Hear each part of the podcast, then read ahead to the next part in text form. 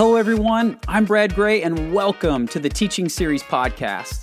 I am a follower of Jesus, and I find the Bible to be absolutely amazing and love helping people experience it anew.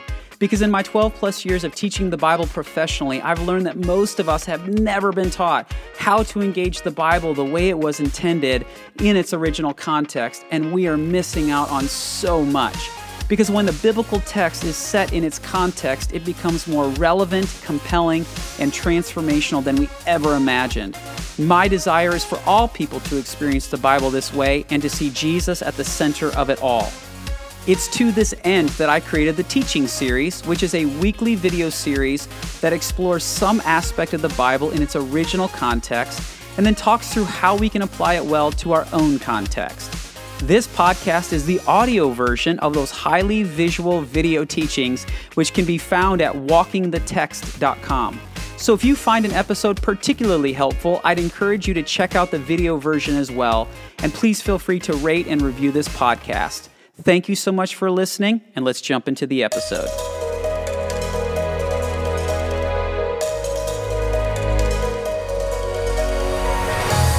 Jesus was never in a hurry. I know, crazy, right? I mean, he was only on a quest to save the world. But yet you never see Jesus in a hurry. Uh, this was an observation that John Mark Comer pointed out in his brilliant book, The Ruthless Elimination of Hurry. I read it to start this year, and it profoundly messed with me. Uh, this was pre-pandemic. I was just coming off an incredibly busy season. And the book really challenged me to think through my busyness, to ponder how often I am in a hurry, rushing from this to that, and just slowing down a bit. And I was reminded of this importance not long ago. Uh, it was a Friday morning just a couple weeks ago, and I was on my long run. It was six thirty-five in the morning because I remember it well. And I ran right through here. And as I do on my runs, I'm always saying hi to everyone, especially in the midst of the pandemic. I just feel like we need to be more and more connected. And so I'll go out of my way to like shout and say, hey, good morning or whatnot. But as I was running right past here, there was a woman sitting right where I'm sitting right now in her mid-thirties. And I just said, hey, good morning. And she replied with the same. But as I was continuing my run, it dawned on me very quickly that didn't seem like a good morning for her. And it was just one of those moments that just hit me differently. And I just had a sense from God, you need to turn around and go back and talk to her. You know, and you start playing these kind of games in your head. Really, is that what I'm supposed to do? Is this really God talking? It was just like, ah, just just go talk with her. And so in the two minutes it took me to circle around and come back, she had already gotten up and started to make a way around the corner of the building behind me. But I, I caught her attention, and I just came up to her and said, hey, I don't mean to intrude, but are you doing okay? And she goes, yeah, I'm, I'm I'm doing fine. And in my head, I'm thinking, okay, God, thanks. Not, now I feel like a creeper. I feel like a bit of an idiot here. But I just had this sense that I needed to press further. And so I just looked at her a little bit deeper and said, hey, are, are you really okay? And she replied with, no, I'm not actually doing okay. She said, I'm an O R nurse, and last night we lost a patient. And I was just so devastated by it. There was nothing we could do, but it was just a, a painful moment.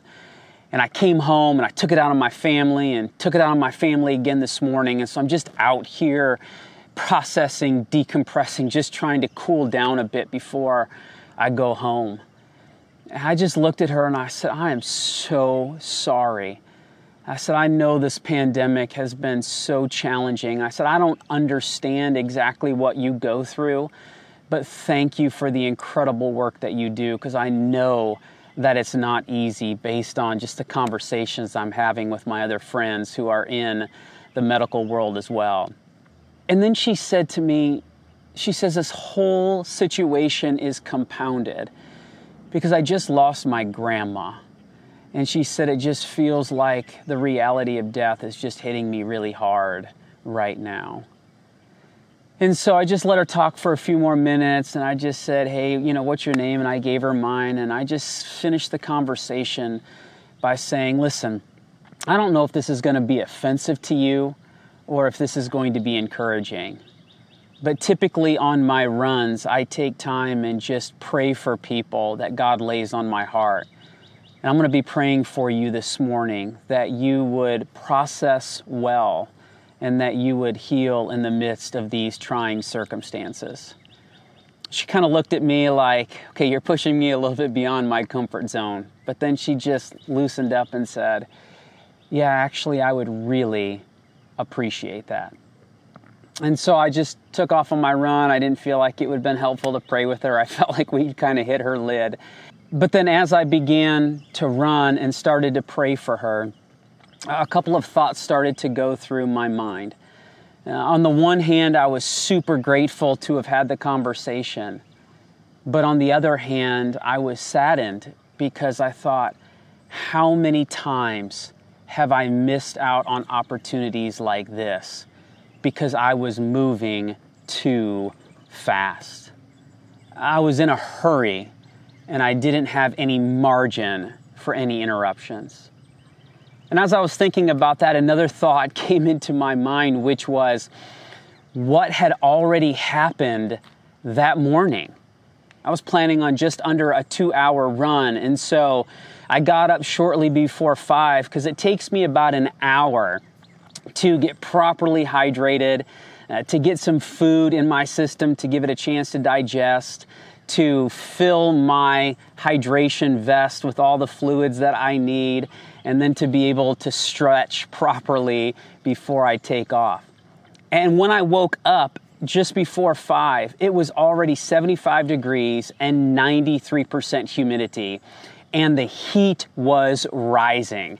And so I knew that I needed to be gone before six. So my goal was five fifty-five in the morning. And so as I'm going through and getting all ready, I'm running a little bit behind, and it's about six o'clock. And I recognize that I don't have enough hydration in my vest. And I had just gotten a water bladder that goes in the back of the hydration vest. And so I have enough water that I don't have to refuel during my run back at home. I can do a full out and back. And so I'm just getting ready to throw this thing into my backpack, and I start to recognize that the hose is leaking. I mean, I had just gotten this thing, but I hadn't tested it yet. Problem number one. And so uh, I'm throwing the water in, I stick it in my backpack, and then I put the vest on, and all of a sudden I can just feel the water running down my back. And it's like, oh, no way. And this is a great company. This is a great product. I've never had any issues. And so I am messing with it. And it's finally fifteen minutes later that I realize I cannot reconcile this problem. I just need to go. And so when I started my run, it was six fifteen. The sun had already been up for thirty-five minutes. I could just feel the heat just rising quickly. And I was already frustrated and annoyed when I started my run. And when I came running by here, it was only two and a half miles into my run, and everything within me said, just keep going. You've got to get this run done. Every minute counts. And yet, it was like God just invaded that moment and said, this is so much more important than your run right now. And I believe that if God hadn't been working on me over the last several months, I may have just blown past this moment. But I believe that this was a moment that God orchestrated, because if I would have left when I was originally planning, she probably wouldn't have been here. If I would have left three minutes later, she would have been around that corner and I would have never have seen her. It was a moment that God had orchestrated. Now, I tell you this story not because it was like, oh, Brad nailed that moment, As I mentioned earlier in the story, I was deeply saddened because I am so often in a hurry that I know that I have missed opportunities like this.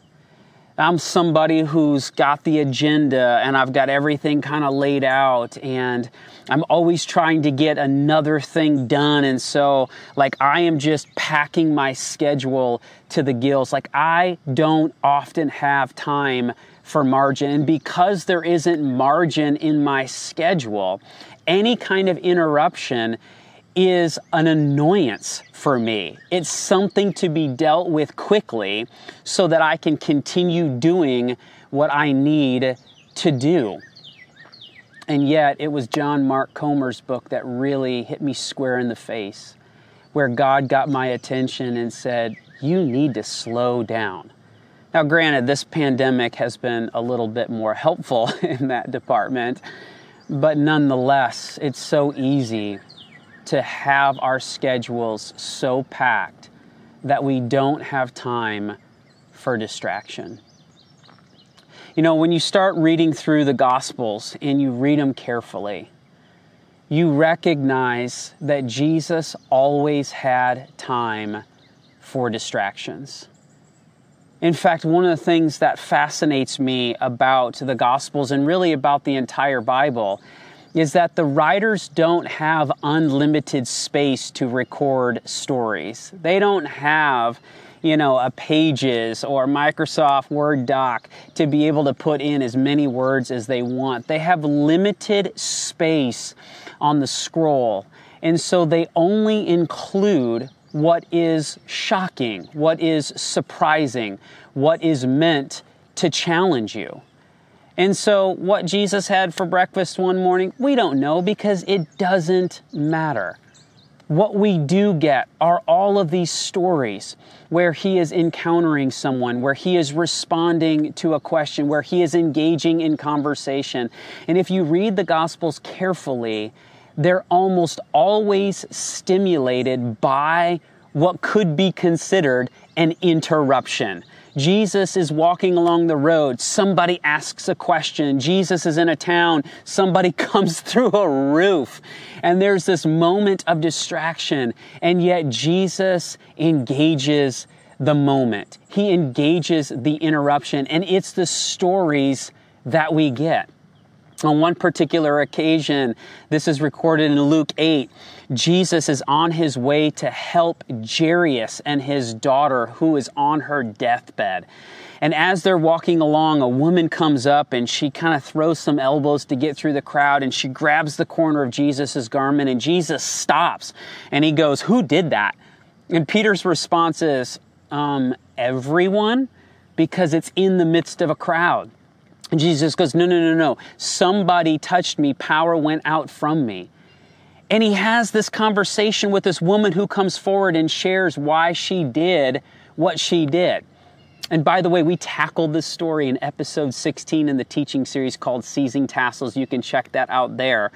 But what's so fascinating to me is that Jesus, in the midst of this interruption, engages a conversation with this woman while the rest of the crowd is like, this little girl is going to die. You need to get there. And yet Jesus has time for the interruption. And this is what has been challenging me, is that do I have time for the interruption? Will I entertain the interruption? Because the interruption might just be the point. Now, not every interruption may be the thing, and that's why I'm saying that we need to entertain the interruptions. And entertain meaning is that when an interruption occurs, to not just race past it, not just to see it as this nuisance that needs to be overcome, but to just pause long enough to go, God, is this an interruption worth entertaining? Or is this an interruption that just needs to be pushed through? Because some interruptions are things that we just need to push through. But other times, those interruptions may be the very thing that God is inviting us into it might be the very thing we need to engage. And so may we entertain the interruptions, because it's the interruptions and the stories that ensue that are the stories that we remember. They're the stories that we pass on, because it wasn't us engaging our agenda. It was us engaging God's agenda. And in those moments, some of the most meaningful and significant stories unfold before us. And unless we are willing to entertain the interruptions, we might just miss them. So friends, thanks so much for watching. Thanks for listening. And may you walk out the text well in your life.